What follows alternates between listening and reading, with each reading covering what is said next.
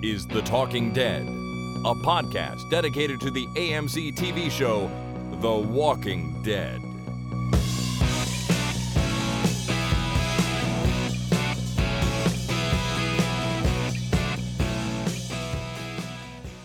Hello, everybody. My name is Chris, And my name is Jason. and this is the Talking Dead podcast number 305, recorded Monday, February the 13th, 2017. Oh, Jason, it's exciting to be back. The Walking Dead is back on the air, and I am pumped. I am I am reinvigorated, getting back into this. It's very exciting. I was very happy last night when uh, I remembered that the show was coming back on tonight. I'm like, it's tonight, it's tonight, it's tonight. Yeah, it was very, very fun. And you made it in time. It wasn't like 9:05 when you suddenly remembered. No, it was, uh, w- well, it was uh, early evening. So four o'clock because I'm getting old now and that's early evening to me. you're you're getting ready to have dinner at 4:20 and yeah, I have dinner and then, uh, and then get ready for bed. All right. But well, then remember, oh yeah, the show's coming on. Uh, it's tonight, it's tonight, it's tonight. And then I'm both excited and uh, I have to stay up late, yeah, well, 10 o'clock. Uh, all the way to 10 o'clock. That's amazing. Well, it's good. Uh, and we are here to talk about it, of course. It's season, season 7, episode 9. A couple things first, though. Um, because we are back into the season of The Walking Dead, we might have a few new listeners find us or people who are coming back. So, welcome back if you didn't listen over the break. Uh, if you are new and you're wondering what we do here, you can find all of our episodes at talkingdeadpodcast.com and uh, you know we just uh, re- we recap the show on monday evenings and we do listener feedback on thursday evenings so uh, if you're new hope you enjoy it and i hope you stick around um, one of the few other things i want to mention is i haven't mentioned it in a long time but we have a well i manage a talking dead music playlist on spotify so if Oh, you're yeah. if you're a music fan and you hear a song on the show, which you'll probably hear one later on in this episode, and you like it, you can go to our website to find out what it is. But I also post them all to the playlist on Spotify. So search for The Talking Dead on Spotify. I think that will find that'll help you find it. Or my username is Fearhurst on there, so I think you can search for me too and find it. Um, I just figured I'd remind people because I haven't mentioned that in a long time, and and I listen to it myself all the time because I just like all the music I play. Well, of course. right, I happen to like the music that I like. that's that's exactly it. Uh, okay. One other thing, well, a couple other things. Record your favorite scene contest. This is still going on, of course. It is going on for, um, you know, all of season seven, and the idea is that you pick a scene from any episode of The Walking Dead and record it and then send it to us. And at the end of the season, Jason and I will listen to them all and choose our favorite. Well, we'll have listened to them all by by then, many times probably. Yeah. But at the end of the season, we'll we'll choose our favorite. And there is a nice big prize box of stuff that you can win if you are the lucky person. And Is it a box or I thought it was a sack? Wasn't it a prize sack? No, it's a box. It's a box. You know Okay. what? If you want to move it into a sack, we could we could look at doing that. But I'm about to add something to the box sack. That doesn't sound right. Okay, I'm about to add something to the prize box. um, now, this is sometimes we get listeners who want to throw something into the into the box, and this comes from a listener. This comes from Anwin in New Zealand, a regular listener. She has sent in a copy of a movie called "I Survived a Zombie Holocaust." This is a New Zealand film and apparently she and her husband did a little work on this film. So Cool. this is uh, something that you know is um, uh, well something that's close to her probably. And here's the description from the back of the dvd the crew of the new zealand low-budget zombie film tonight they come are filming in the middle of nowhere. The troubled shoot goes from bad to worst when the key cast and crew are struck uh, down by a mystery illness and you know what? It says stuck down.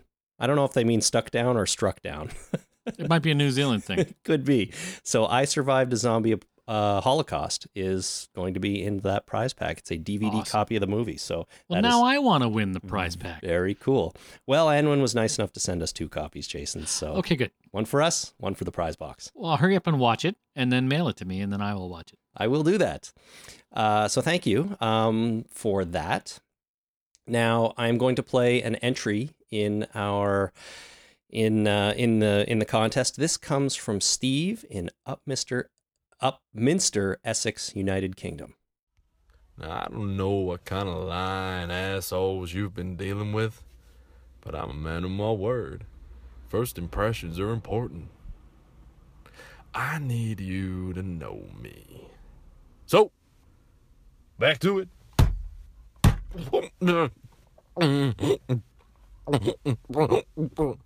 Buddy, you still there? It sounds like you're trying to speak. But you just took a hell of a hit. I just popped your skull so hard, your eyeball just popped out. And it is gross as shit. Chris, Jason, I will find you. Oh no. well, there you go. Thank you, Steve. That is Negan in the uh, infamous Glenn killing scene. Oh, that just brought it all back. It really did. Um, and I gotta say, the uh, sort of Glenn struggling sound effects there, those were uh, those were intense uh, and a little bit stomach churning. yeah, that's what I mean by it brought it all back. I thought I was having flashbacks there. It was uh, it's quite intense. Oh God! But thank you for sending that in. If you want to send in an entry, uh, pick a scene, record it, and uh, fire it off to talkingdeadpodcast at gmail.com. Um, and uh, you know we'll listen to them all and pick our favorite at the end of the season. Cool. All right. One more thing, Jason. We recently guested on another podcast. Mm, we did. It was we had, fun. We had a very good time. It's called Pop, a pop culture podcast, and it was the first episode of this new show.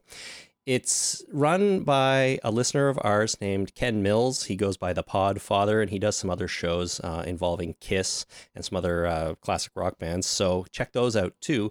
But if you can't get enough of us, or you just want to hear us talk about uh, The Walking Dead a little bit more, uh, you can find it at poppodcast.blogspot.com. And we also talk about just sort of TV in general, our favorite movies, music, stuff like that. So, speaking of which, I have a I have an answer that uh, I didn't wasn't able to give on that actual episode. Okay. The answer the uh, the third movie is uh, Doctor Strangelove. I was uh, naming my favorite movies and uh, I panicked and I couldn't name a third one, and uh, it's been bothering me ever since. And Doctor Strangelove is like one of my favorite movies of all time. Okay, that's great. So there's a little addendum to. yeah, I just I felt I needed to add that. All right, that's very good. So now that you have that, you definitely have to go back and listen to Pop number one and uh, hear what else Jason put on his list of favorite movies. Mm-hmm. So, like I said, poppodcast.blogspot.com. You can also go to our Facebook page and find it there because I posted it there when it came out. And we had a really fun time. So, you know, huge thanks to Ken for inviting us on. It was great. And uh, I hope you'll go check it out. All right, Jason. Now we're going to get into the meat of this podcast sandwich, and we are mm-hmm. here to talk about season seven, episode nine. Rock in the road. Rock in the road. Rock in the road. Greetings, loyal subjects and fellow listeners, fine gentlemen and fair maiden alike. I beseech thee to enjoy this broadcast with the fine fellows from the Talking Dead podcast where the Honorable Chris and Jason will discuss the episode of the television show The Walking Dead entitled Rock in the Road. Huzzah! A fond adieu as I bid thee farewell. Thank you to Jean Sebastian in Lévis, Quebec, John in Deal, Kent, UK, Sam in Decatur, Georgia, and King Ezekiel of the Kingdom. Nice. Do we not have the greatest listeners in the world? We absolutely do. That was a lot of fun. That was absolutely amazing. Thank you to everyone for doing a title read. If you just can't get enough of recording yourself and you want to hear yourself doing a title read, then again, just record it into your phone or, or whatever you do and then fire it our way. And I love getting the titles read by our listeners of the episodes. Yeah, it's a lot of, a lot of fun. Super great. All right, Jason, let's start and get going here. Um, cold open of this episode. It picks up right where we left off after the post credits scene from episode eight back mm-hmm. in December. And we see Father Gabe. He's up on the wall at night. He's on watch. He starts looking through his notebook and uh, seems to kind of lose focus on what he's doing, I thought, and uh, decides to leave his post and just go strolling through the town, which at first I thought was a strange thing to do. Horrible thing to do. Well, it really is because, I mean, what happens next is we see him enter the house where the pantry is. And as he walks into the pantry, we hear a big crash. And then we cut to the next scene where he's frantically packing up all the food into containers. He starts packing up knives and tools. He drops his Bible on the ground. And after loading everything into a car, he leaves Alexandria under the cover of night. Just sneaks off into the dark. He does. Now, there's a few things about this scene that I want to talk about. The most important one being um, something I noticed on the second time I watched it. Okay. And that is that as he's driving away, a head pops up in the passenger seat of the car. A head pops up in the passenger seat. I did not catch that. Yeah, I didn't either the first time. Maybe it was a little dark, but as he's driving away down the road, I just thought there was no one else in the car. I didn't know what he was doing. However, Oh, do you see it on the tape there? I do see it. See? What is that? That's the guy with the shoelaces. So that's the person, you have to assume that's the person who was in the forest looking at them through binoculars with the big boots on. So Father Gabriel was was acting under duress here. He was not doing this of his own accord. He was being forced to steal food, steal weapons and drive away at night. You have to think. Why would I have to think that? Well, okay, why at the very least someone convinced him that this was a good idea. Well, I don't know. Maybe he's just doing this because he wants to do it, and then somebody snuck into his car. I mean, horror movies start like that all the time. Well, I don't think that's the case. I think what happened is he decided to leave his post for whatever reason, and this person in the forest took that opportunity to, um, you know, uh, somehow entice him into or threaten him into stealing this stuff and driving away with it. And I think that happened at the point we hear that crash as he walks into the pantry because that crash seemed out of place to me. Like he like he walked in there and the first time I watched it before I noticed the head, my thought was, "Oh, he it's dark, he tripped over something, knocked some stuff over and that's it." But then I thought that was a little weird. Then I watched a second time, realized that someone was in the car and I think he got he got sort of mugged kind of in the pantry or he got, you know, punched, fell down and caused a cr- crash and that's when this person told him, you know, you got to take all this stuff. We're we're getting out of here with it. I see where you're coming from, but I'm not sure that I'm on board. I don't think the same information leads me to that same conclusion. I You think Gabe Okay. was acting independently here? I think Gabe was acting independently. I'm not I'm you know, I'm being the bedeviled advocate here. And I know that's not the phrase. yeah. Okay. Just say Are you being the bedazzled advocate? I'm uh, the bedazzled advocate. All right. So, uh, okay, yes, there was a crash, but it could just be, you know, I've walked into uh, stuff before in the dark and knocked things off of shelves. well, of course. I I stepped in a laundry basket last night. walking into a room, it was dark. I was holding my son, walking around trying to get him to fall asleep, and I just stepped right into a laundry basket, and it made a big sound. It woke my wife up. It woke uh, my son up. I was already awake at the time, so it didn't wake me up. But uh, you know, it happens. So you know, maybe he walked in and just made a crash, and you know, a couple of cans fell on the floor. He's like, "Oh, I gotta clean that up while I'm stealing them." So Okay. okay, so that's perfectly accept. Uh, you know, I didn't see the head in the car, so that's what I thought happened, and I'm just going to go with that for now. okay. And Well, then he steals all the food and the weapons and the and the and the tools, and then he gets in the car and he starts driving away, and then a head pops up. Okay, so that is surprising, and uh, why, if he was being uh, coerced or threatened in any way, why would he keep his head down until until Father Gabriel started driving away? Um, it's it's uh, more dramatic that way, but I, I I get it. Um, as the camera pans across the car when he's loading the trunk. Oh, you know what? He was loading the trunk right outside the pantry garage. I don't or no, maybe it pans across when he's when he's closing the gate. Check the tape there if you can because you do see the passenger seat and I don't believe there's anybody in it. So, you know, your You- theory about someone sneaking in at the last second um, is possible, but I just don't see what motivation Gabriel would have to suddenly, in the middle of the night, steal the food, the tools, the weapons, and drive off into the moonlight. Like, I can't think of a reason for him doing this. Other than the fact that he did this before? Well, other than the fact that yes, he wasn't a very nice guy before, and uh, he kept all the food. He locked out all his parishioners. Uh, he was very selfish and let everybody else die. but apparently he's redeemed himself. Like he even said that he when he was talking to who was it, Spencer, and then he walked back. Remember in the, la- in the last couple episodes ago, he, he called him a what a, a monumental shit or something like that. Like Father Gabriel is on board now, as far as we know. Yes, and I was wondering about his motivations for this when I first saw it, not seeing the head in the car until just now. And my thought on his motivations was he was packing all this shit together in order to be the wild card that went out and killed Negan. Maybe he's on a some kind of uh, vendetta to go and uh, take care of Negan himself and save everybody else in Alexandria. Okay, so you think he was going to take this as an offering to the saviors and and be the inside man. Say I defected from Alexandria, I brought what I could. I want to be with you. No, I think he was stealing the stuff in order for him to survive, in order to be able to sneak around until he could get a bead on uh, on Negan.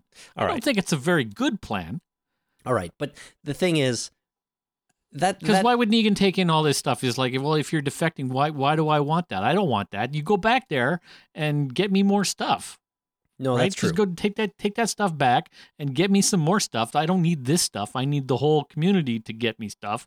Right. You're being a shit. Get back there. Okay, that's that's all fine. I mean, these are good theories, but the fact that I think that the person, there's a person in that car with him, invalidates all of that in my mind. And there's no way that Gabe was acting independently. He was being coerced by this mystery person in the forest, and to me, that's the end of the story. That's just, just that's what happened. Okay.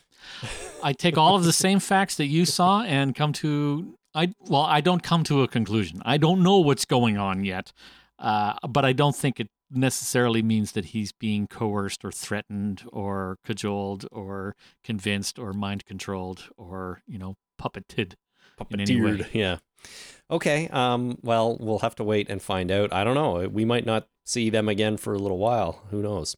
That'd be stupid. That would be stupid. I do want to know what's going on there. So that's the cold open. and that's it. We go through the opening credits, of course. Uh, our gang is at the hilltop. They're trying to convince Gregory to help them fight the saviors. And, you know, he basically refuses to help and insists that they don't know each other. Um, it- you know, I found Gregory just absolutely skin crawling in this scene. The guy is just such a dick He's the biggest dick in the world. the the hugest dick in the world, and his the way he delivered the line rhetorical, it kind of just drove me crazy. I must admit. I don't know what you thought about that, but it just felt so silly. It was kind of silly, and he's just he, I don't know. He has he he's a useless talking head because not only is he being a, a huge dick and denying everything, but he obviously doesn't have the respect of his own people and doesn't speak for them No, because of the next scene. So he's a completely why even bother talking to this guy? Like he's he's I've known people like this in my life, and you just when you're talking to them, you pretend they don't say anything because anything they say doesn't matter and will just mess you up. So just ignore everything they say. They're like the, the adults in a, a Peanuts cartoon. Wah, wah, wah, wah, wah, wah, wah, wah. Just ignore everything that comes out of his mouth. Yeah, that's pretty much what you have to do. I felt like the scene, the conversation went on a little long for that conclusion, but um, I did kind of think it was sort of funny at the end when he said, I want to thank you all for not being here today and thank you all for not having this meeting. I would. I'm going to use that tomorrow. it's right. I'm gonna, I was going to sit in a meeting tomorrow and uh, I have a long meeting coming up later this week. I Yep. might try that. I'm I'm not having a meeting tomorrow that I'll say this to the people that aren't there. Well, yeah, it, that should be hilarious. But the scene you're referring to, the next one, is as the gang leaves, Enid comes in and asks them all to come outside. And she apparently has convinced, or at least urged, a bunch of the Hilltop people to join the fight. And they've agreed to do that. So um, uh, that's that's pretty good. I, I thought this scene was a little bit, um, a little bit off. Just the way you know the the one character comes up is like, I don't know if you remember me, but uh, do you really think we can win? Yeah, okay, then we're on board. Hooray! I mean, you've been living here for what a week or so, and you know, do you remember me? I saw you like 14 minutes ago, just as you were walking in. We high fived. Do you remember me? Yeah. So That was a little bit awkward. it was a little bit awkward. It felt like it was the show just trying to make sure because she said her name, and it was the show trying to make sure we remembered who this character was, right? Even though I had no idea, really, to be honest. Um, Well, that's I, why they did it, right? Because they needed to introduce her to us. Of course. What I did like about it, though, is how it positioned Maggie as the leader. Did you notice her? It was Maggie standing at the front of the group on the stairs, talking directly to her. She was up front. You know, I, I did like that. It's establishing Maggie's position at the hilltop because I just don't think Gregory's going to be around all that much longer. No, and talking to Gregory was a complete and utter waste of time. It was, it was. So Maggie is is the boss here, and I guess they have the support of a few terribly ill prepared hilltop people on Well, their side. Maggie runs Hilltop now. She does. Yeah. She does. But I'm just saying that these people are not going to be all that much help because, well, they don't seem to really know what they're doing. But I guess if they have time to train them up, it could be, could they could be an asset. Well, they have a they have a smithy, so they they can make melee weapons, right? Yeah, that's right. I suppose if they can make weapons to provide, you know, for the effort, that would be good. So they got the melee weapons, and uh, later on we'll get some ranged weapons. I think we're gonna have ourselves a uh, a full on medieval battle going That'll be awesome, man. That'll be awesome. Against machine guns. Wait a minute, they're not machine guns. We've had this conversation, remember? Well, yeah, they're not machine guns. They're but still Yeah. multiple bullets flying simultaneously towards guys with halberds and bows and arrows. Yeah, that should Good be luck. good. All right. So as they leave the hilltop, um, they're talking about not having enough people and so on. Daryl suggests that maybe they just need to find the right stuff and they can blow them all up. You know, that's Daryl. Just take the easy way out. Yeah, Blow- let's blow go find up. some dynamite. Like that's just lying around. Yeah, of course. Who's who's ever going to find dynamite anywhere? Just Uh, Arzt. Remember when they uh, in Lost and Yeah. uh, Arzt had to yeah. we talked about him recently, I think. awesome. Um, Jesus says that it's time to go introduce everybody to King Ezekiel. We knew that was coming. And he also shows them that he has a long range walkie talkie that he stole from the Saviors. So now they can listen in on their plans. Hmm. That's quite the advantage right there. Well, John McClane did it in uh, Die Hard, so why wouldn't Jesus do it? Yeah, well, uh, exactly. If the one thing you need is some insight into your enemy's plans, that helps a lot. Yeah. That's right. And as long as you can uh, say over the radio, "Yippee ki motherfucker," uh, you're doing good. I could see Daryl maybe.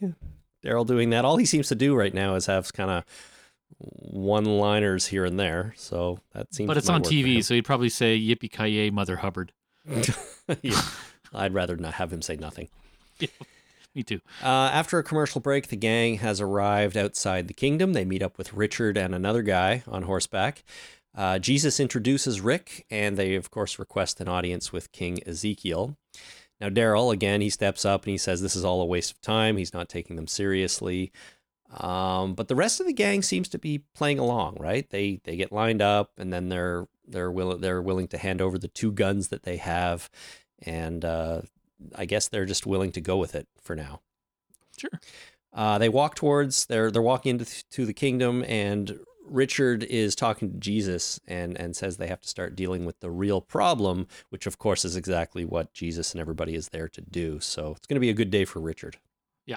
finally. That's why we're here, dumbass. That's right. Finally, someone on your side, buddy. Yeah. So inside the kingdom, we get a long panning shot of people doing their thing, lots of crops growing, people training, you know, doing all kinds of like regular everyday stuff, it sort of looks like. And our group realizes that there are obviously a lot of people here that could help. This might be the group that they need. And then Tara notices Morgan, and there's another touching reunion. Hey, Morgan, how you doing? Yeah, good to see Morgan again. Um, before they go inside, Rick, Morgan, and Daryl talk about Carol, and what he tells them is that, well, basically what happened. She got shot, and he saved her and killed a savior, and then Carol left. But he doesn't actually say she's still nearby. She's just in a house just outside town. He just says she left. She had to go on her own way. That's because uh, he wants other people to respect her privacy, but doesn't himself, right? He always goes over there and bugs her and tries to talk to her and bring her pomegranates and stuff, but uh, everybody else should just leave her alone. Well, to be fair, we've only seen him do that once, right? Well, I assume that if they show something on TV once, that it happens like 600 times. Right. It's like if someone, if one person writes in to complain, you got to assume a hundred people feel the same way. Right. It's just it's like a focus group. Yeah. it's like a, a focus uh, event. That, that that one event represents a monotony of many events that have all uh, basically happened exactly the same way. Exactly. So, all right. So maybe Morgan is not respecting her desire to be alone, but uh, we'll find out more on that later. Maybe inside the throne room now, everybody comes in to see the king. Jesus introduces Rick again, and Rick steps forward, and he kind of lays out his case for teaming up with, uh, for teaming up to fight the saviors, essentially. And Michonne steps forward and mentions that several people were killed by the Saviors, and this is the first time Morgan has heard that Abe, Glenn, Spencer, and you know a couple other people were killed brutally by Negan or Negan's people. Yeah, And uh, it's Rosita who provides that information. So Morgan is got to be feeling something here, right? He's he didn't know, and he said he's basically really sorry to hear that, that they're gone. um, it's sad. well, it is sad. It is definitely sad. Now, Richard says that, you know, they have people, they have weapons. He thinks that if they strike first against the Saviors, they can beat them. And uh, everyone basically agrees that the time is now to do this. They've got to they've got to get on their horse and attack while the attacking is good That's right. right? Um, Ezekiel thinks it over. He asks Morgan what he thinks. And of course, Morgan says that a lot of people are going to die, not just saviors, but our people as well. And I wonder, well, he wonders if they can find another way. Maybe if they just capture Negan, will that work? It could. I mean, a lot of life's problems can be solved with a net gun. It's it's odd, but it's true. just subdue someone with a net gun? Yeah, it's a non-lethal way of subduing someone. I mean, they're they're pretty effective. Uh, you know, they're fire once kind of weapons though, right? So you can't like reload a net gun easily. But yeah, a lot of life problems can be solved with a net gun. Right. I think, um, and I think we've talked about this before. You know, if you were to capture or kill Negan and basically cut off the head of this snake, I think maybe in the long term that would work. But in the short term, you'd probably have an immediate revolt of these of these saviors, which you'd have to deal with right away. And if you could deal with that, then you'd probably be okay. Because after that, they'd sort of lose focus and wander away and go on do their own thing. Don't forget that I disagree with that. You do, eh? Yeah, I do disagree because there would be a power vacuum and there'd be a lot of infighting. You can take advantage of that. Well, you could, but I think that's what I'm saying. I, I think immediately, like right away, there'd be um, there'd be a revolt that you'd have to deal with, but then all this infighting would happen, and it would it would fall into disarray, and you know at that point, the saviors wouldn't be any good anymore. Right. At, at defending themselves, right? Yeah. Um, but anyways, that's what ne- uh, Morgan wants to do. Uh, but no one else does, of course. They all want to attack, kill them as fast as they can. And now Rick tells this kind of long story that he says his mother used to tell him. And it's the rock in the road story where the episode title comes from. And essentially, he says that there's a rock in the road. Every, it's in everybody's way until a girl who loses the the, the beer she's transporting. um, just she decides to dig it up and she finds a bag of gold beneath it. Apparently, the king put the gold there so that whoever pulled it out would deserve a reward because that person helped everybody. Uh, uh, the only thing I got out of that story is what a shithead that king was. Kind of, eh? It's like He here's a stuck a rock in the road. It's just like uh, I thought you were supposed to be leading these people and uh, helping them along the way. Like either a pave the road or b get the hell out of the way and let the people pave the road. Like why would you stick a thing in the road just to give me? It's just being a trickster. well, it's a test of his his subjects, right? He's looking for the most noble people, the people that would that would go out of their way and do something in their life rather than just try to get by. Right. Yeah, or you know, people that would do something uh, in order to reap the reward of getting the fucking rock out of the road because it's in the way, obviously. Uh, what about uh, that being its own reward? You know, fix up the kingdom a little bit. You know, make the road nicer. Well, sure. It's just going to benefit you directly. But that's the point. Like that's that's people whoever digs that rock out or removes that obstacle would be doing it for you know good reasons. They'd be doing it for its own reward. But then the bag of gold is a bonus at the bottom. Yeah. My my problem was just that it was way too on the nose for what happens later in this episode because basically that's exactly what happens later on, which we'll get to. Um, before that, though, Ezekiel tells them that they can all stay the night and he'll make a decision in the morning about Yeah. whether to help or not. So, um, another commercial break, and we come back and we have Benjamin walking through the woods. He is one of the uh, um, kingdom people, the younger guy that Morgan's been training, and he encounters Carol. And he says he's training, trying to get better. Carol tells him to go home, and he says that Ezekiel, Ezekiel doesn't want to bug Carol, but he needs to know she's okay. So he does check on her. So Ezekiel doesn't really respect her privacy either, but at least he's sneaky about it That's true. right? Uh, he offers her some food or water, and he says he keeps extra in case he needs to help somebody who needs it. So he's really trying to do the right thing. But uh, before they part ways, Carol gives him a tip on how to keep quiet. She heard him coming a mile away, she says. Yeah, ghost walk. Teach the boy how to ghost walk. Is that what that is? Heel, toe, and keep your knees heel, bent? Well, it's not just heel toe, but it's it's heel roll on the side of your foot. Put your foot down. It takes a lot longer to ghost walk, but you put your your heel down and then roll your foot onto the uh, onto the ground, and then take take your step so that it if you do crush anything, it's very slowly and slow and quiet. Oh my God, I'd twist my ankle so fast doing that, probably. It it takes a long time, but you can walk down a gravel road without making a sound. Oh, it's a good skill to have, maybe, in the zombie apocalypse. Yeah, well, I learned uh, they taught me that in basic training. Uh, when you're on patrol, you can ghost walk and nobody will hear you. that's a good term, too, ghost walking. I like it. It is. It's good. And we also had to jump up and down. And if we uh like when we get all dressed up on our kit, like put on our uh, our backpacks and fill our canteens and uh, get all ready for a march in the middle of the night, and then they would make each each man jump up and down. If you made any sound whatsoever, they put a sandbag on your backpack. Until you can jump silently. Yeah, you get rid of all your change. You fill your canteen all the way up to the top so it does not slosh. Uh huh. And what you do is you don't drink from your own canteen. You take one guy takes a canteen, open it, everybody takes a drink, and you get rid of all the water, so that not everybody has a half-filled canteen sloshing around making a bunch of noise. So it's uh, yeah, it's all part of the the same training was ghost walking and sh- shut up and don't make any sounds and get rid of the change in your pocket. Two things. That's a really good way to spread germs and have your entire platoon get the flu. And- whatever, it's the military; they don't give a shit. And And, two- we're all yeah. um, what was the other one? Uh, oh, I'm surprised. There's got to be a movie out there called Ghost Walker. If there It isn't, there there needs to be. It, it, yeah, Steven Seagal would be perfect. See, perfect. Uh, okay, well, um, that night, back to the episode. That night, Ezekiel Ezekiel is uh, putting a kid to bed, reading him or reciting something to him, and Benjamin comes into the room and they speak.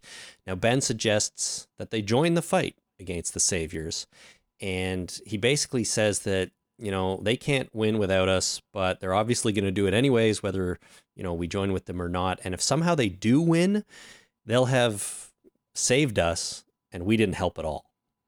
Right. So he Sounds like a win-win situation to me. it does. it kind of does. We didn't have to do anything, and we were saved. If they win, Sure. fantastic. If they lose, well, we didn't help. Right. So we're not. We don't know them. Basically, is Yeah. is the thing.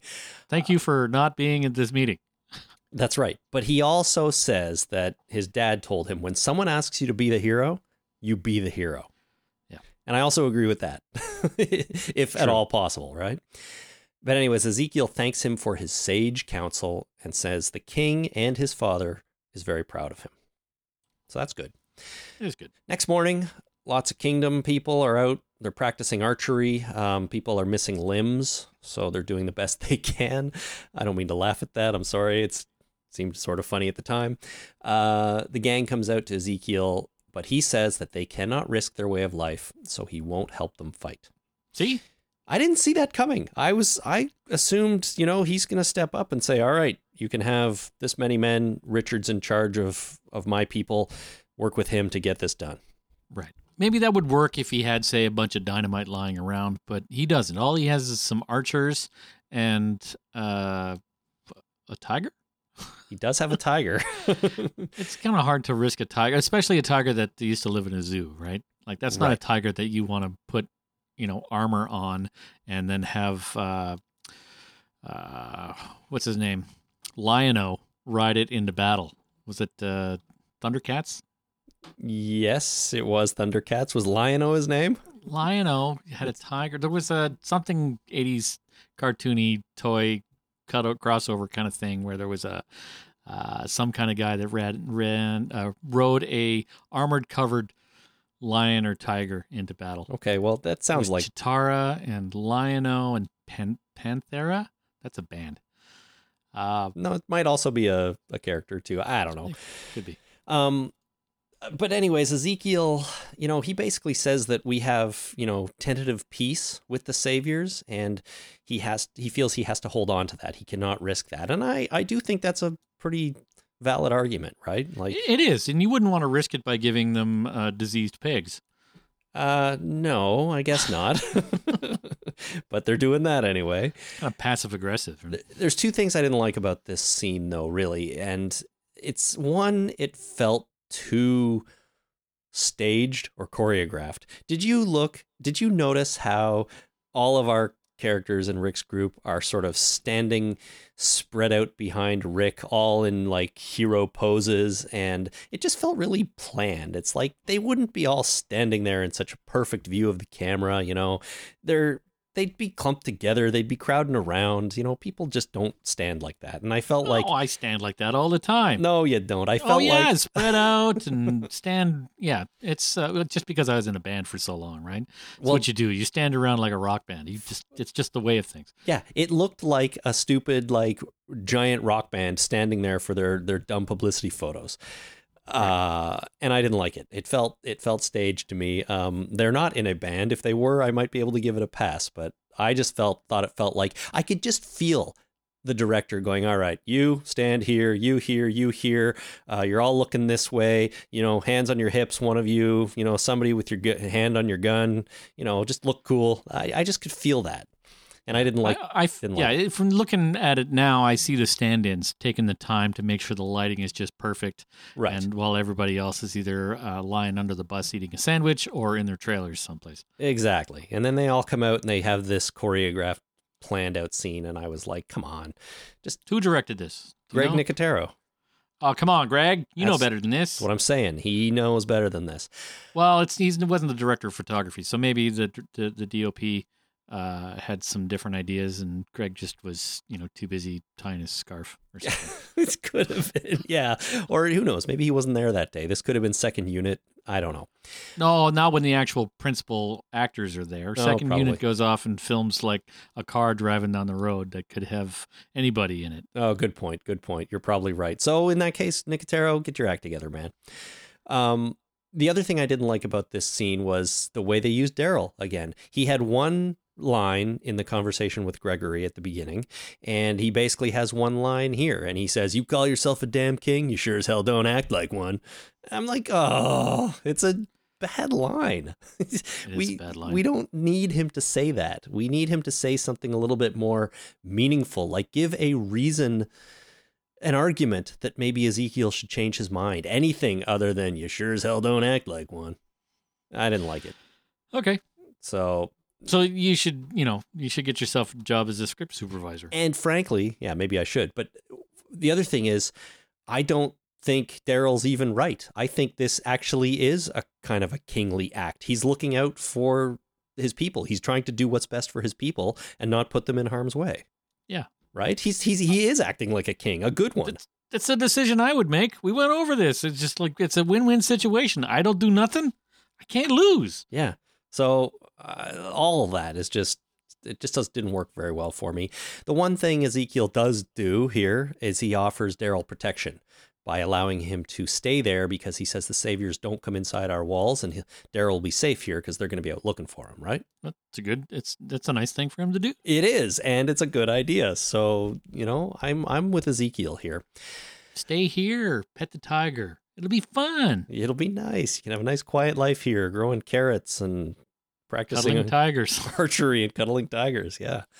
All right. So the group is leaving. Uh, Sasha and Rosita are talking, and um, Sasha comes over and says she's pissed off about Ezekiel. Rosita is not interested in being her friend whatsoever. She says that they just had sex with the same dead guy. We're not friends. Yeah, and that's my experience in life generally. Like if I'm, uh, you know, if I have a, a current girlfriend meet an ex girlfriend, it doesn't go well. Or if I have two ex girlfriends and they're in the same room, it doesn't go well. Or if I have two girlfriends in the same room, that's even trickier. It goes a little better, it goes a little better as long as yeah. The, the secret there is getting both of. I had I was dating two girls at the same time. This was after I caught on fire. Do you remember that? Oh yes, I do. Yes, I do. And I met uh, I met two girls and I started sort of dating both of them for a little while.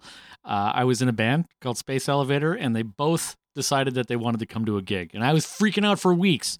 And they both came to the same gig, and I had to keep crossing the room, talking to one and then talking to the other. And every time I went around and talked to another one, one girlfriend would, you know, start to get a little bit antsy that I was talking to other girls. And so what I did was I got them both at the same table at the same time and then controlled the conversation to keep it away from any dangerous topics.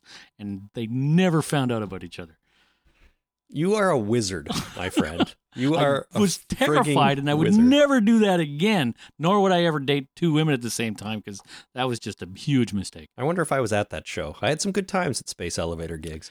It was uh, it was really early on. It was before Julia joined the band. It was just Scott and I, and I was playing uh, congas. This was a Oh, long time ago. all right. Probably not then.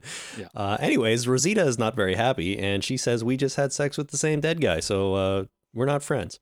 Yeah, you don't try and make friends with uh, your ex boyfriend's ex girlfriend. No, I guess not. And he's also dead, which isn't so nice. Well, dead might actually help, but not in this case. I yeah, all suppose. right. So they walk past, then we get Rick, Morgan, and Richard. They're talking about how many people they have and what they have to do. And Richard realizes that they're making the Saviors stronger by giving them all their stuff. Every day that goes by, the Saviors are getting stronger. So we've got to execute something, some kind of plan right away. That's Mhm. what he's saying. Uh, now everybody leaves except Daryl. He goes to leave, but Rick tells him to stay. And uh, my favorite line of the episode, he basically tells him to keep working on Ezekiel by talking to him or stare him into submission, whatever it takes. Yeah. Just give him the old Daryl eyes, and maybe he'll change his mind. yeah, take take your shirt off, uh, wave your Daryl arms around, uh, and uh, you know just tussle your hair until he submits because that's got to happen, right? I just assume. It's got to work too. Yeah, I, I just would assume that that would work. Yeah, I think so. But I do think it was funny that in this moment of pretty seriousness, and when the gang, Rick would have been maybe a little not discouraged, but he just was shot down by Ezekiel, you know, and he's still there to make a joke, stare him into submission. See, and that's what uh, uh, Scott Gimple said that this half of the season was going to be. It was going to be a little lighthearted, so we had a little bit of comedy here, right from Rick. right from Rick, Mr. Non Comedy most of the time. Yeah, yeah. So he's, uh, I think he's feeling a little better about life in general. he definitely is. Uh, even a though joke. I know. Telling you, even though it didn't really go his way, he's still there to make jokes. All right, commercial break. We come back and we hear Negan's voice on the walkie talkie, and he's talking at Fat Joey's funeral, basically giving a little bit of a eulogy for Fat Joey. And our group is driving. They come across a bunch of cars that are strategically blocking the entire highway. And they get out. They can see the Savior's base off in the distance. So they decide to push the cars out of the way and then push them back because they don't want to, I guess, alert Negan to their presence by moving the cars out of the way and just leaving them there. Right, which makes sense. It does, I guess.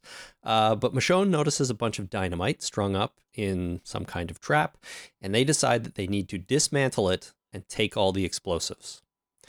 Which I'm fine with conceptually because they need weapons, they need explosives. Don't forget, earlier on in this episode, Daryl says maybe we can find a bunch of stuff and just blow them up. Well, here we have a bunch of stuff that blows up. And some RPG rounds. RPG Hand- rounds. Very handy. Except I don't think they have anything to launch them with anymore. They but have that RPG. Why not? What happened to the RPG? Oh, mm-hmm. they, I guess the would have took taken them. yeah, Negan took all the weapons. So they got the rounds. You can't just throw those things. No, it doesn't really work. I mean, you wouldn't. You'd need a really big slingshot, maybe.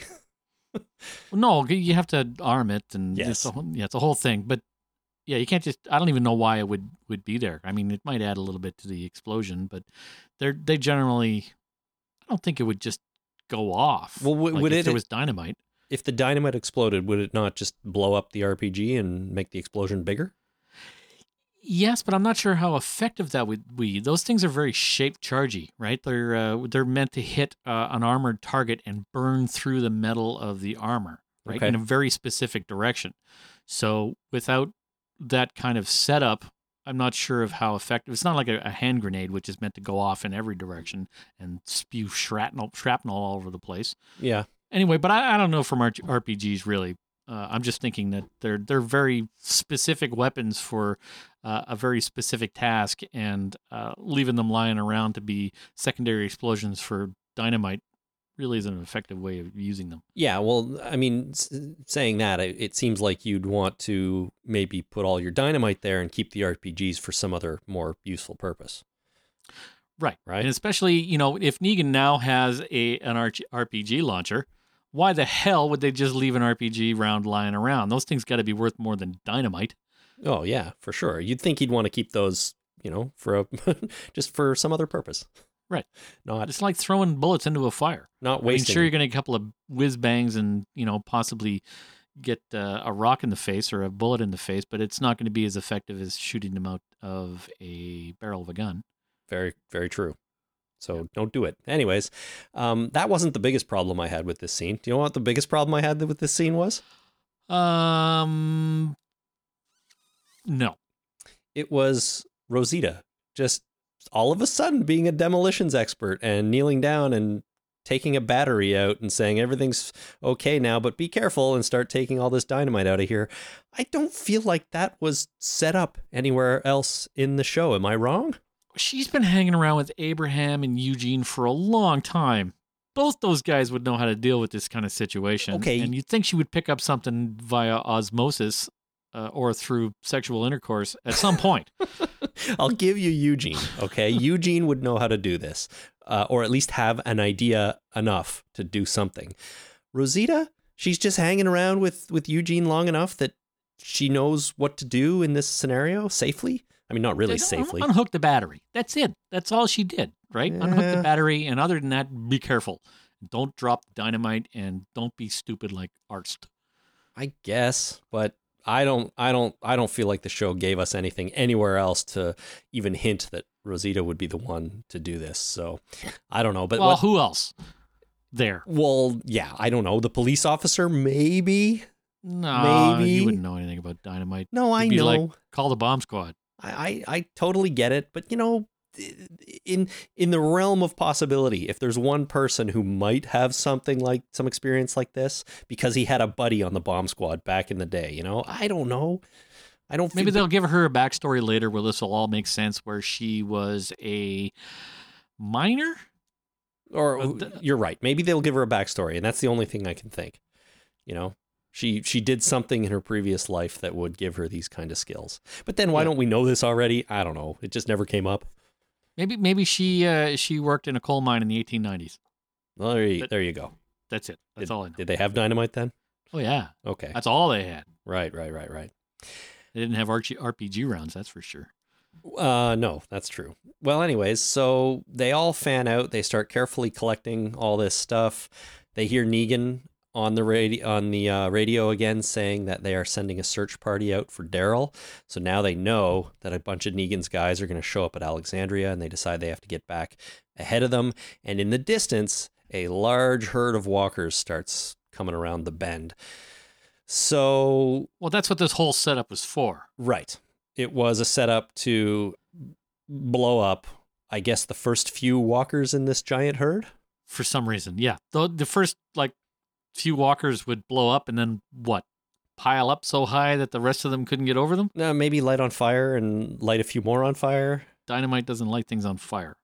Uh, well, no, It's- but there is a fireball of an explosion. No, there isn't TV and movies, not in real life. All right. Dynamite is a concussion thing. It does not light things on fire. it Okay, well- expands very quickly and puts a, a shock wave out and you know blows shit up and will crush your head no problem.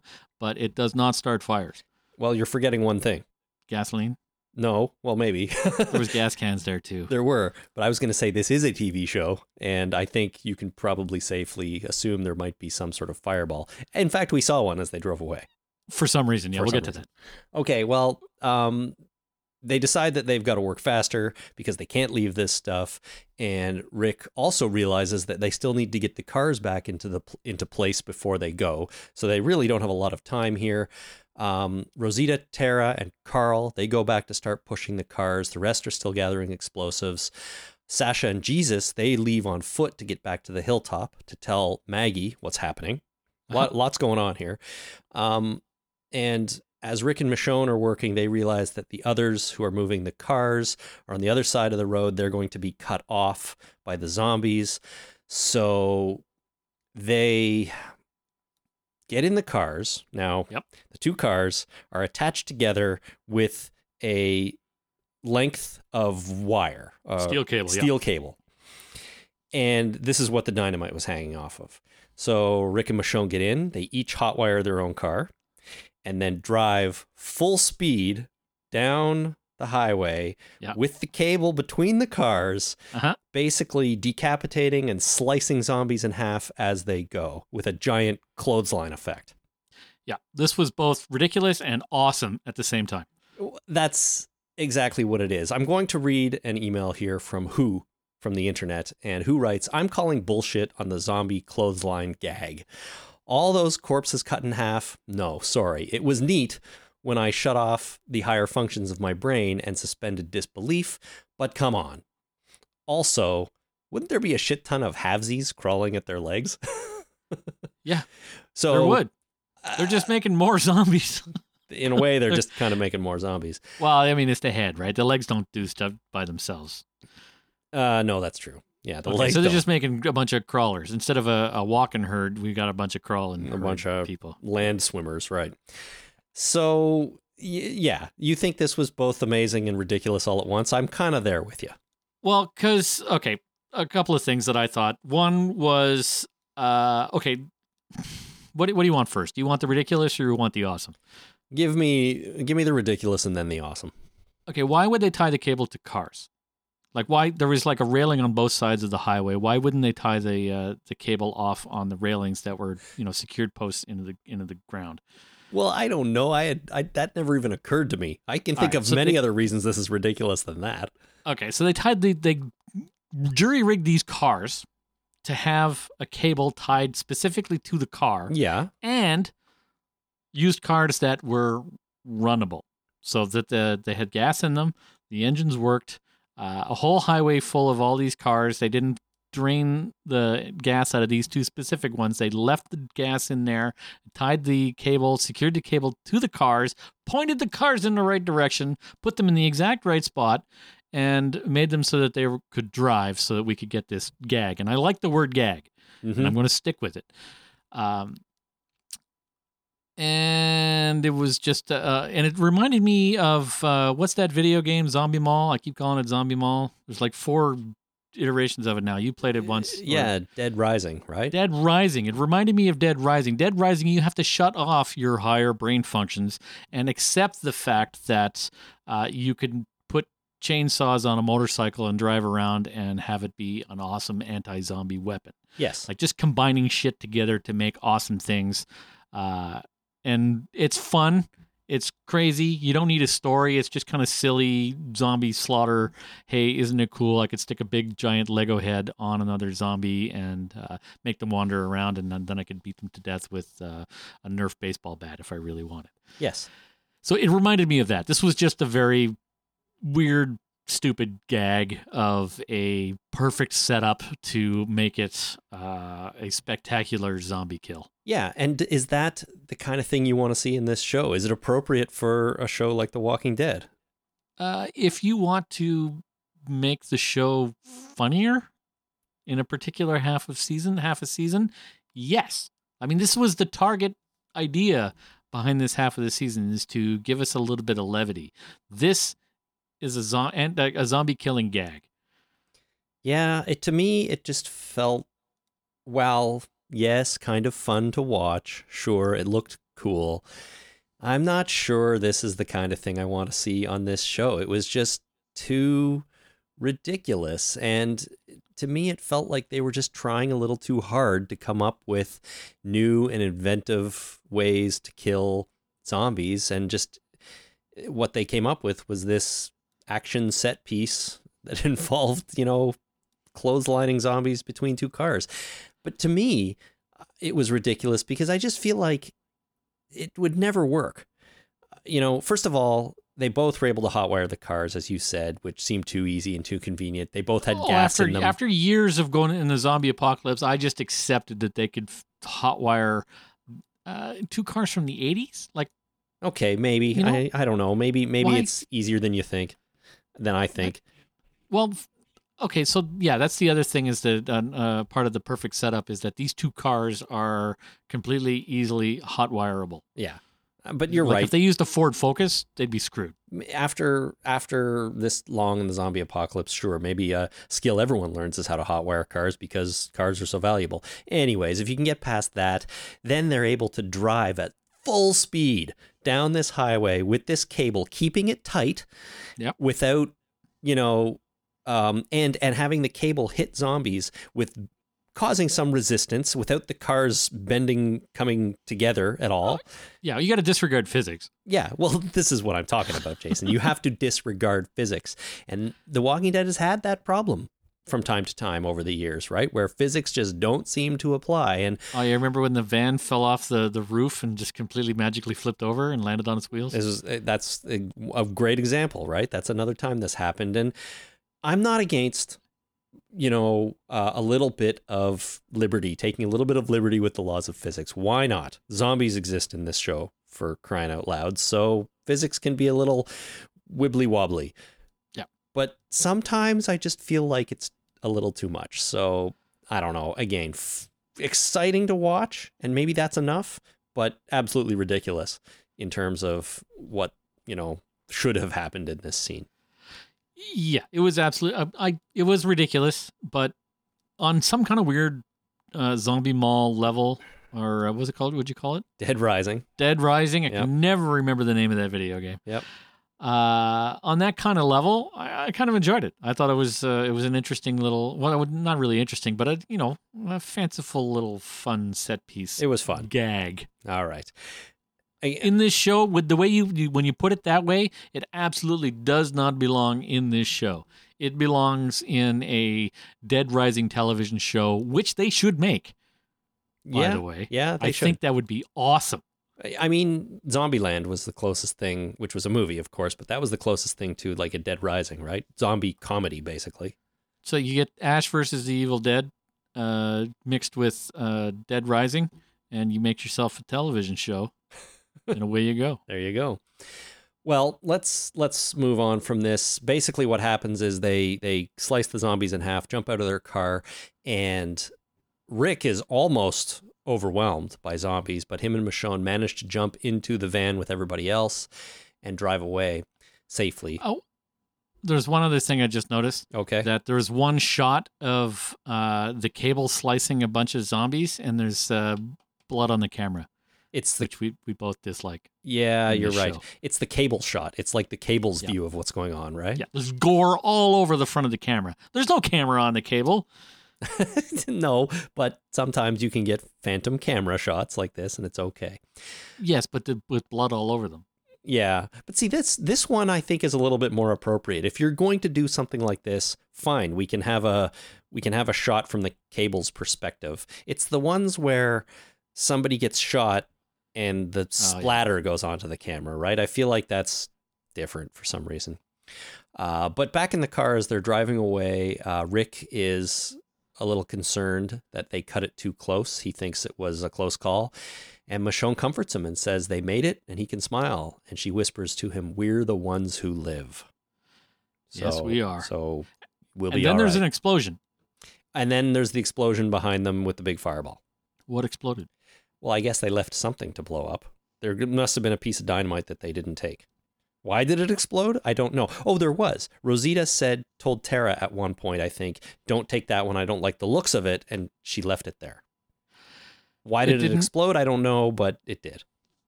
Yeah, I got two separate and distinct problems with that. One is the explosion wasn't on the side of the road, and it wasn't far enough back to where the cars started. It was on the cars themselves when uh, the ones that uh, Michonne and Rick were driving, Uh huh. because they were just driving away, and there was no. Uh, it, it was like they were driving towards. Uh, like away from the zombie herd towards where the cars originated from and they weren't there yet when the cars something exploded on the road so they must have left uh, dynamite on the cable itself and it didn't blow up while slicing through the zombies but did blow up later even though there was no electrical source to trigger it. And it was a fireball when it should have been a concussive instead of incendiary. Well, way to overthink it. But it bothered me right when I first saw it. As soon as I saw it, I just all this shit came to my head. It's like, whoa, that's there's so much wrong with that. okay. Well, I think that. Um, I It's think like putting men- Mentos inside Diet Coke bottle and it exploding in a fireball. It's just ridiculous. I mean, sure, there's you know, a Diet Coke flying all over the place, and that's you know fun in its own way, but it's not going to cause a fireball. No, if it does, that would be pretty dangerous. I don't know, man. I think there was some dynamite left over, whether it was in the right place or not. It obviously exploded somehow, and it, you know they got out of there just in the nick of time. Yeah, and it was fire dynamite, not regular dynamite. It was fire dynamite. That's a new thing, I guess.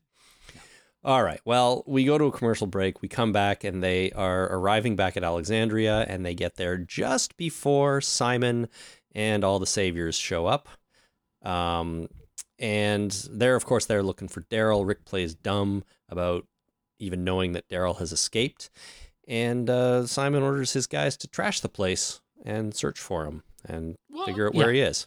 Simon's awesome. I want him in every show ever. I do. I do like uh, Stephen Ogg quite a bit. I want him to show up in Brooklyn Nine Nine and New Girl and everything. I want him in absolutely all the shows. All your favorite shows, I guess. Yeah, no, just all the shows. Okay, I want him to show up on The Bachelor. Sure. Well, that would be exciting. He'd win that for sure. Yeah, totally. So he orders them to, to like search, and these idiots, I mean, they're obviously just destroying stuff for fun because clearly Daryl is not hiding inside a china cabinet that is getting knocked over. They're just wrecking stuff. Uh, They are, and they're not even looking very well. No, they're not. I mean, when the police, you know, raided my house, my apartment, Yeah. were- and uh, it wasn't because of anything I did. It was anyway. That's another story, and this didn't happen in the '90s. Uh, when the police, I got uh, what's the word?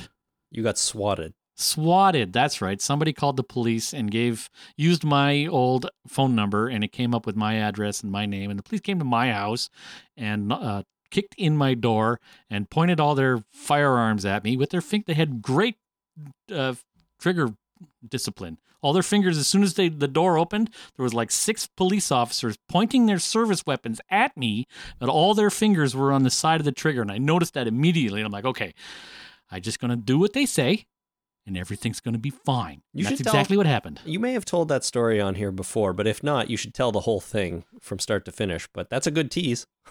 Uh, yeah, okay. At some point, I'll, I'll tease that. But when I was handcuffed, lying on the uh, Oh, just on the away. floor of the, the hallway of my lo- uh, my lobby in the apartment that Jenny and I were living in at the time, the police went into my apartment and searched it because they were told that there uh, that, that when the whoever swatted me called 911 with my phone number said that they had just killed their mother and was about to kill their sister.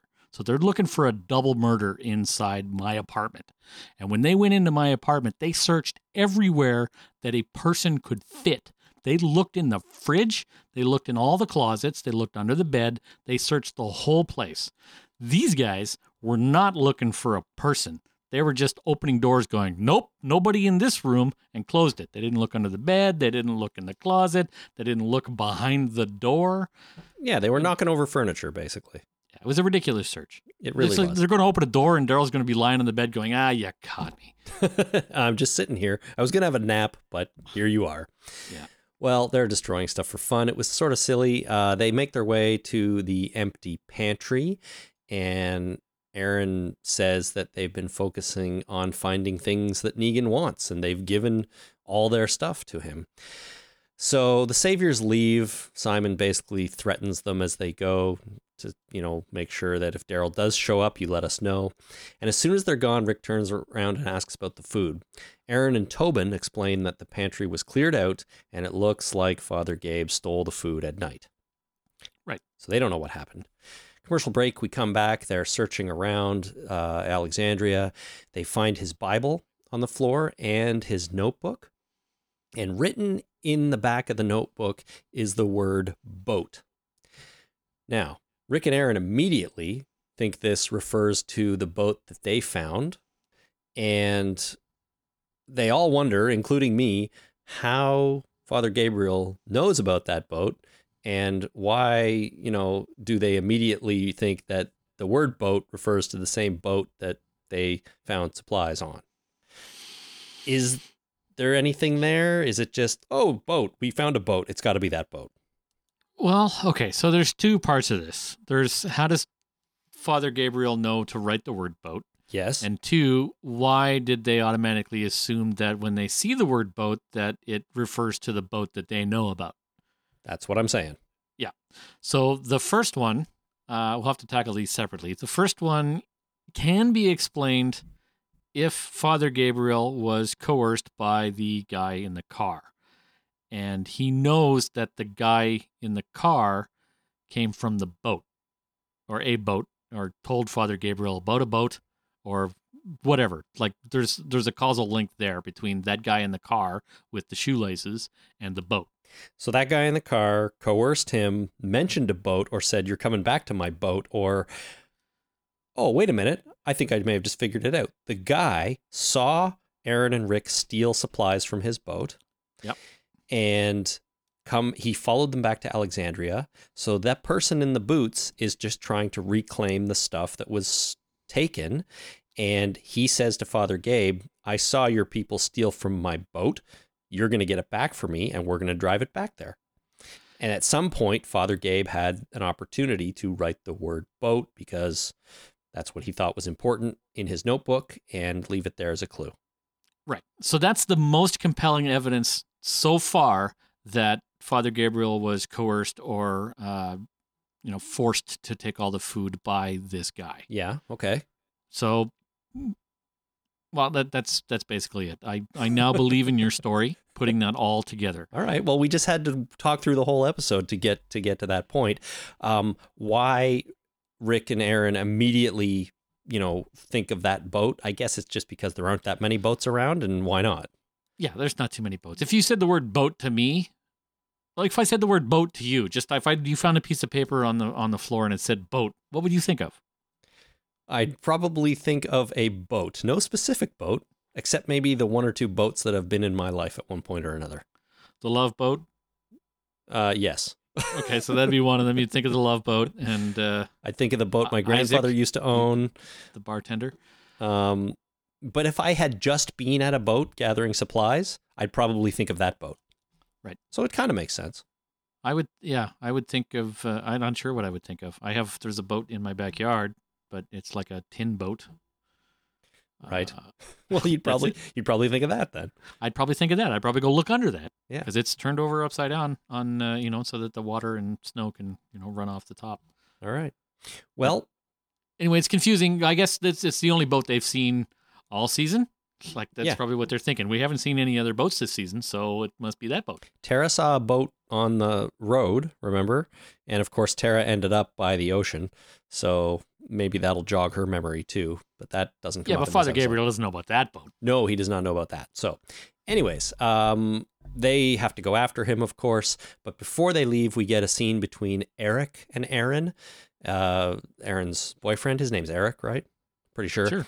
Um, Eric basically asking him not to leave was a little awkward. And I think they're just, to be honest, Jason, I think they're setting up one or both of those guys to be killed off. Probably Aaron, sadly. Give him a, an emotional scene with his boyfriend. I hope that's not the case because I like the character of Aaron, but why else would that be there? You know, Eric Eric has not been on the show for like years, and uh, suddenly we have this scene saying, "Please don't go." I don't know. I feel like this whole scene could have been cut out, and they would have fit within the hour runtime. you know? Yeah, well, you know, maybe you know the. I think you're right that they're probably going to kill off Aaron. If uh, you know Aaron was about to retire in a week and he was a police officer, he'd be totally dead. Right. But this is probably enough to uh, seal his fate. I think you might be right, but it felt awkward shoved in here to me. Anyways, they go and we cut over to the lake. Rick, Aaron, Michonne, Tara, and Rosita uh, are there by the boat and they find footprints. Uh, I guess they follow the tracks to another location. There seems to be some old buildings there, some shipping containers, and what looks to be a crane covered in um, some kind of creeping vine that, have, that has basically totally taken it over. I was I was blown away by that. I'm like, where did they find that? Because they didn't have time to make that. Well, it takes years for that kind of vine to grow that tall. it, it doesn't take as long as you'd think because I used to have a well, I still have a vine on the back of my house that grows up and we cut it down every year. It grows like crazy in the summer. Yes, to be fair, to cover that whole thing would probably take a couple of seasons, but not as long as you might think. But you're right. But they could have faked it. They could have just covered that thing in an existing vine, couldn't they?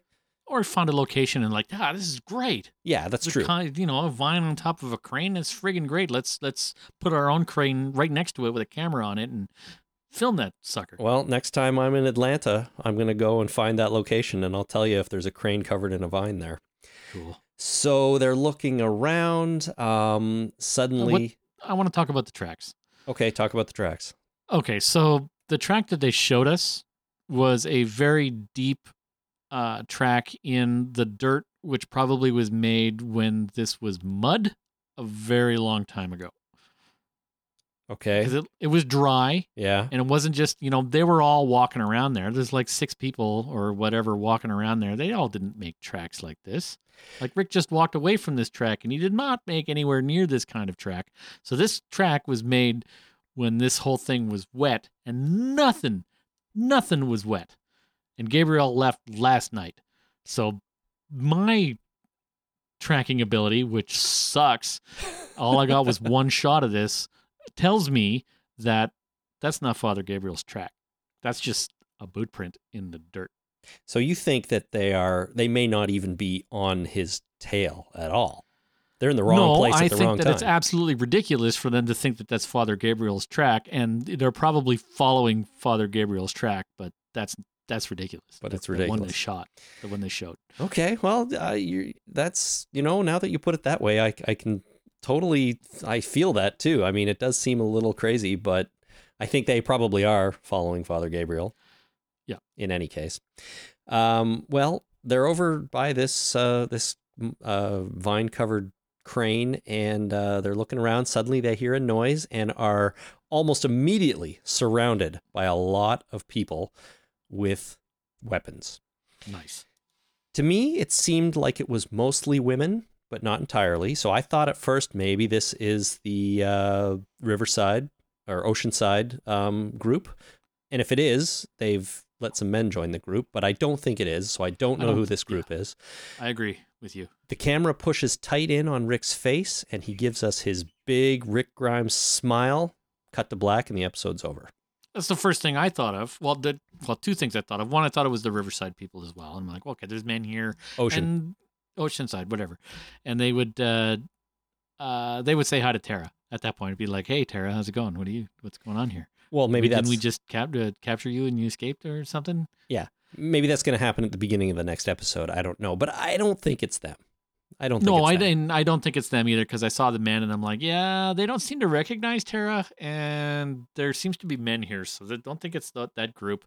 And the next thought I thought of was, holy shit, these people have weapons. This is exactly what they're looking for. All I have to do is talk their way out of this shit, and they're golden. Is that what the smile was about? Rick realizing that? Absolutely. Yeah. Yes. He's uh, he's like, okay, I, you know, we're not a threat to these people, so we're just gonna let them know what we're doing, what's going on. They probably know about uh, Negan, uh, and they got all kinds of weapons. This is exactly what we've been looking for.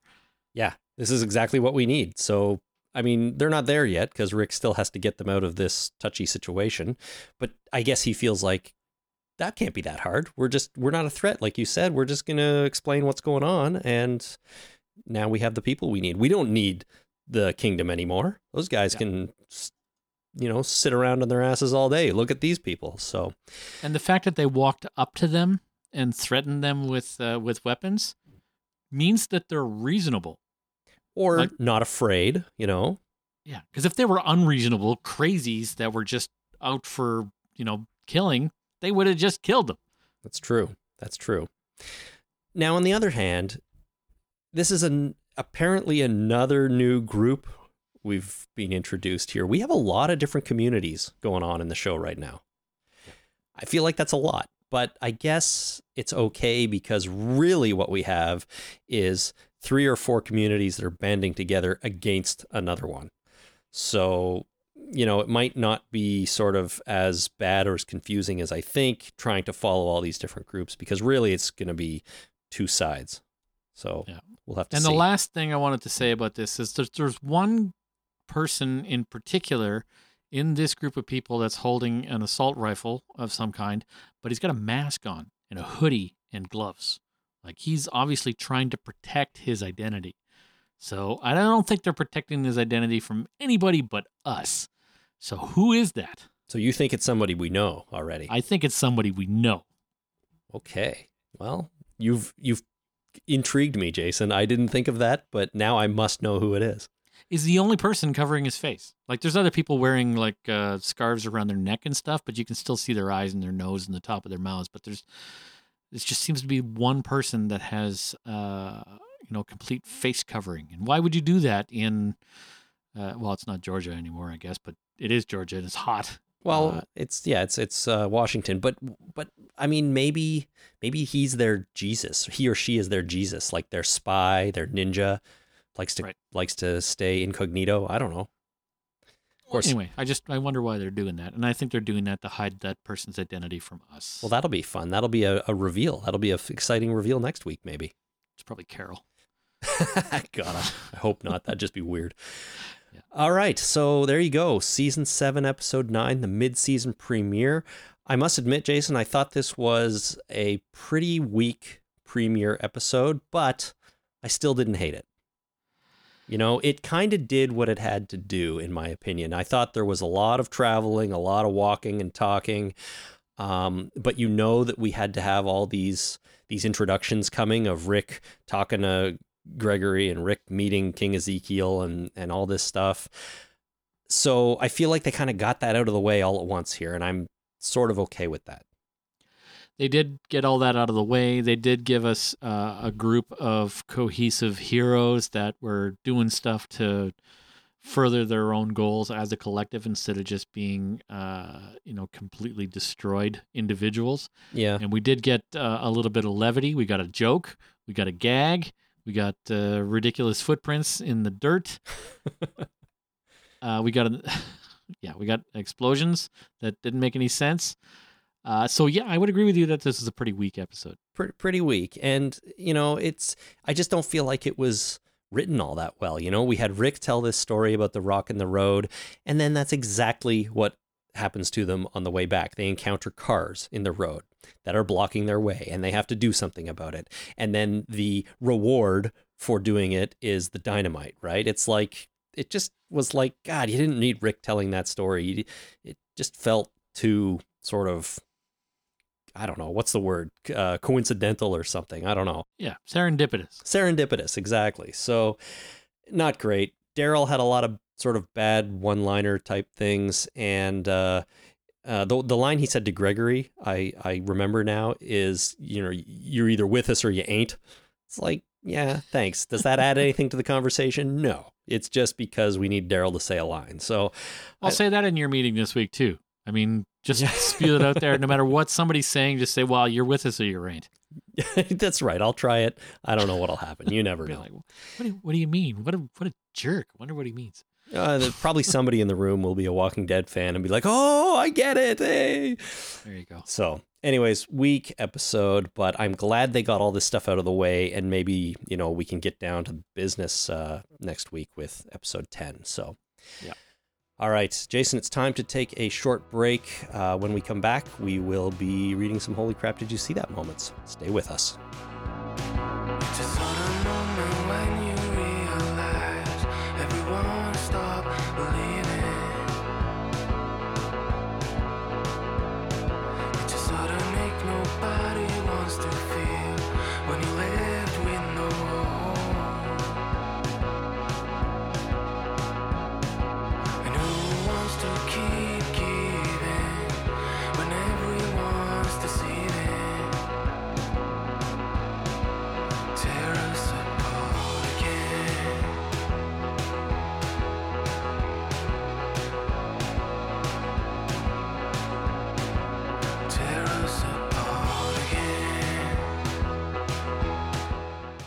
Jason, what's the one thing that is missing when you watch The Walking Dead, in your opinion?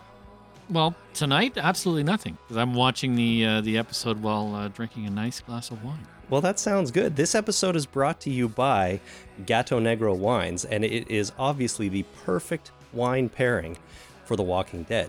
Enjoy one of Gato Negro's wines while you watch all of season 7. Choose one to start with this week by following Gato Negro at instagram.com slash Gato Negro Wine or on Twitter at Gato Negro Wines. You know, I went and bought some today just to have while uh, we were doing this podcast. I'm not a wine guy, so this is the first time I bought wine in months, if not years. My wife usually buys the wine when we need wine, and I bought this uh, nice bottle of wine today at the LCBO, and uh, uh, I'm delighted. That is fantastic. So you can have it every week when you watch The Walking Dead. I will. Sip the terror of your favorite TV series with at Gato Negro Wines. Gato Negro, adored everywhere.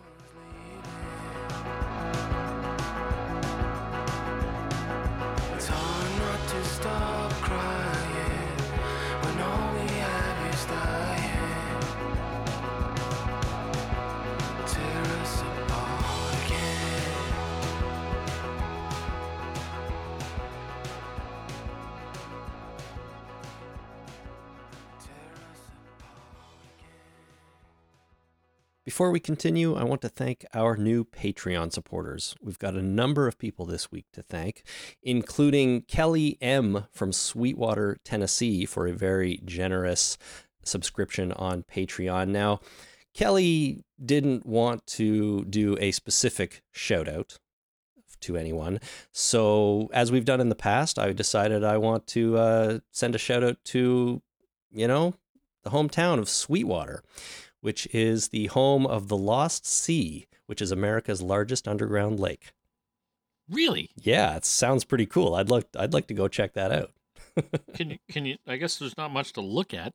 Well, I don't know. There's got to be something there. I'm pretty sure it's a tourist attraction. So, Sweetwater, Tennessee. You see? You see this dirt right here? There's a lake under there. yeah, it's amazing. I'd like to see that actually. That'd be fun. That would be very cool. Uh, we also want to uh, send a big thank you out to Sherry N from Tucson, Arizona. Again, no specific shout out, so I'll just say go Wildcats. Wildcats is some kind of sports organization in Tucson. Yeah, it's the I believe it's the University of Arizona Wildcats. Big big deal down there. Nice. Also want to thank uh, Michael. And Michael wants to shout out says he says please tell my sister Elke who is a regular here as well. I'm very proud of her and a big hug to my Monday night walking partner Andrea who is a very badass woman. Nice. Now I just realized that there are three people's names in there and I it's possible that I mispronounced all of them cuz Michael has a uh, slightly unusual spelling to his name. Michael Mikhail, I'm not sure. And then Elke uh, could be something else. El- Elke, I apologize if that's wrong. And Andrea, you never know. Sometimes it's Andrea. So Andrea. I hope you, I got at least one of those names correctly. I apologize. Did you get Michael right? Well, I'm, I'm not sure. I just said it's a it's an unusual spelling. So, uh, anyways, I hope I didn't destroy that entirely, but thank you so much for your support on Patreon.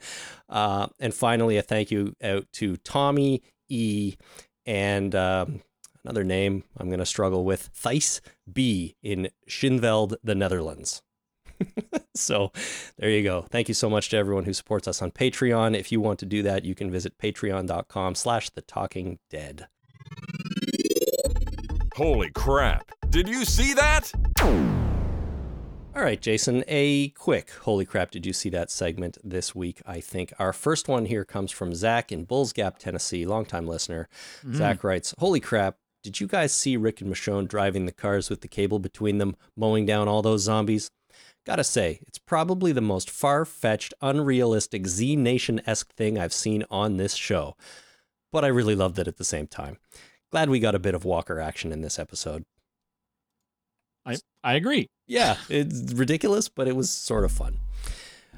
Another longtime listener, Gemma in South Wales. My holy crap moment was the Rick and Michonne Walker annihilation. It was awesome. They must have taken out hundreds of walkers with a wire and two cars. It was a bit implausible that they would hotwire both cars at the same time, and they both had gas in them to run, but it still looked awesome. Exactly. People picking up on the same sort of things here, but no one seems to mind that much. Uh, one more here, and uh, you're going to really identify with this one, Jason. Paul in England writes, Holy crap, did you see when The Walking Dead briefly became a level on the video game Dead Rising? Nice. Everybody agrees with me. Hundreds of zombies mowed down in seconds. I hope that Rick and Michonne used their experience points to upgrade to some cool shit afterwards. They really should. That's right. That's very creative use of the tools that are at your disposal in any given moment. There's a new Dead Rising game out, I think. Really? There was Dead Rising like 1, 2, and 3. I don't know if there's. I think there's a Current one. four. I think there's a Dead Rising four, and I think you should buy an Xbox One and play it. Oh my God, man. I will. I still have to finish The Last of Us because, really quick aside here, do you know what the most common feedback I got from listeners after we talked about The Last of Us on the last episode? You're a shithead. Play the whole game. Pretty much. They were nicer than that but they they're all they're all like let us know what you think when it's done um, and uh, i intend on doing that. So jason don't let me not do that. Make sure i finish the game and talk about it okay? I'm not letting you not do that right now. perfect. That's what i need you here for. Uh, moving right along frank on the internet writes holy crap did you see the whole damn episode? I love seeing them get their shit together. Even though it is kind of formulaic and you know what's coming it's still a lot of fun riding along for the story. Yep. And I agree with that, except that this episode was a bit of a transition, get all this talky talk, introductory stuff out of the way so that we can move on into the real meat, you know, for the next uh, seven episodes. And I am glad that they didn't drag this out too much. You know, it It's was, true. it was, I can say that at least. Good. Uh, Noop J in Dallas. Holy crap. I loved hearing King Ezekiel quoting Dr. Martin Luther King's speech. It gave me the chills and I'm not sure which bit of dialogue was a quote from the speech, and I feel stupid for saying that. But uh, Noop J, let us know, or if anyone else picked up on that as well, um, let us know which quote of his was uh, from Martin Luther King. I'm not going to say anything so that I don't seem stupid as well. Very good. Best to just keep your mouth shut. That's right. So if you if you keep your mouth shut, people may think you're an idiot, or you could talk and people will know you're an idiot. Right. Best. Uh, you you are smarter than I am. Uh, friend of the show, Adam in Texas, writes in, "Holy crap! Did you see Rick's silly little grin right at the end? End. Love it. Best way to end an episode. He obviously knows something, or has an idea, or has effectively found the numbers he needs to make this thing work." Nice. I think you are right on the head there, Adam. James in Pittsburgh, Pennsylvania. Holy crap, Gregory. Every time he's on screen, I wish for his death. uh, that should have been more like, holy crap, Gregory. Every time he's on screen, I wish for his death. Yes. And uh, yeah, he's super annoying and just ridiculous. And you're right, he's not going to be in charge for very long, I don't think.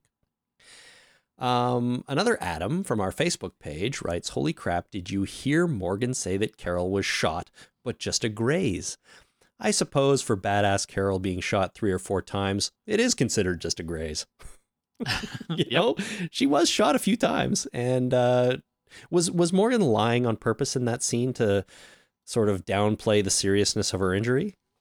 I mean, she was in a wheelchair for a while.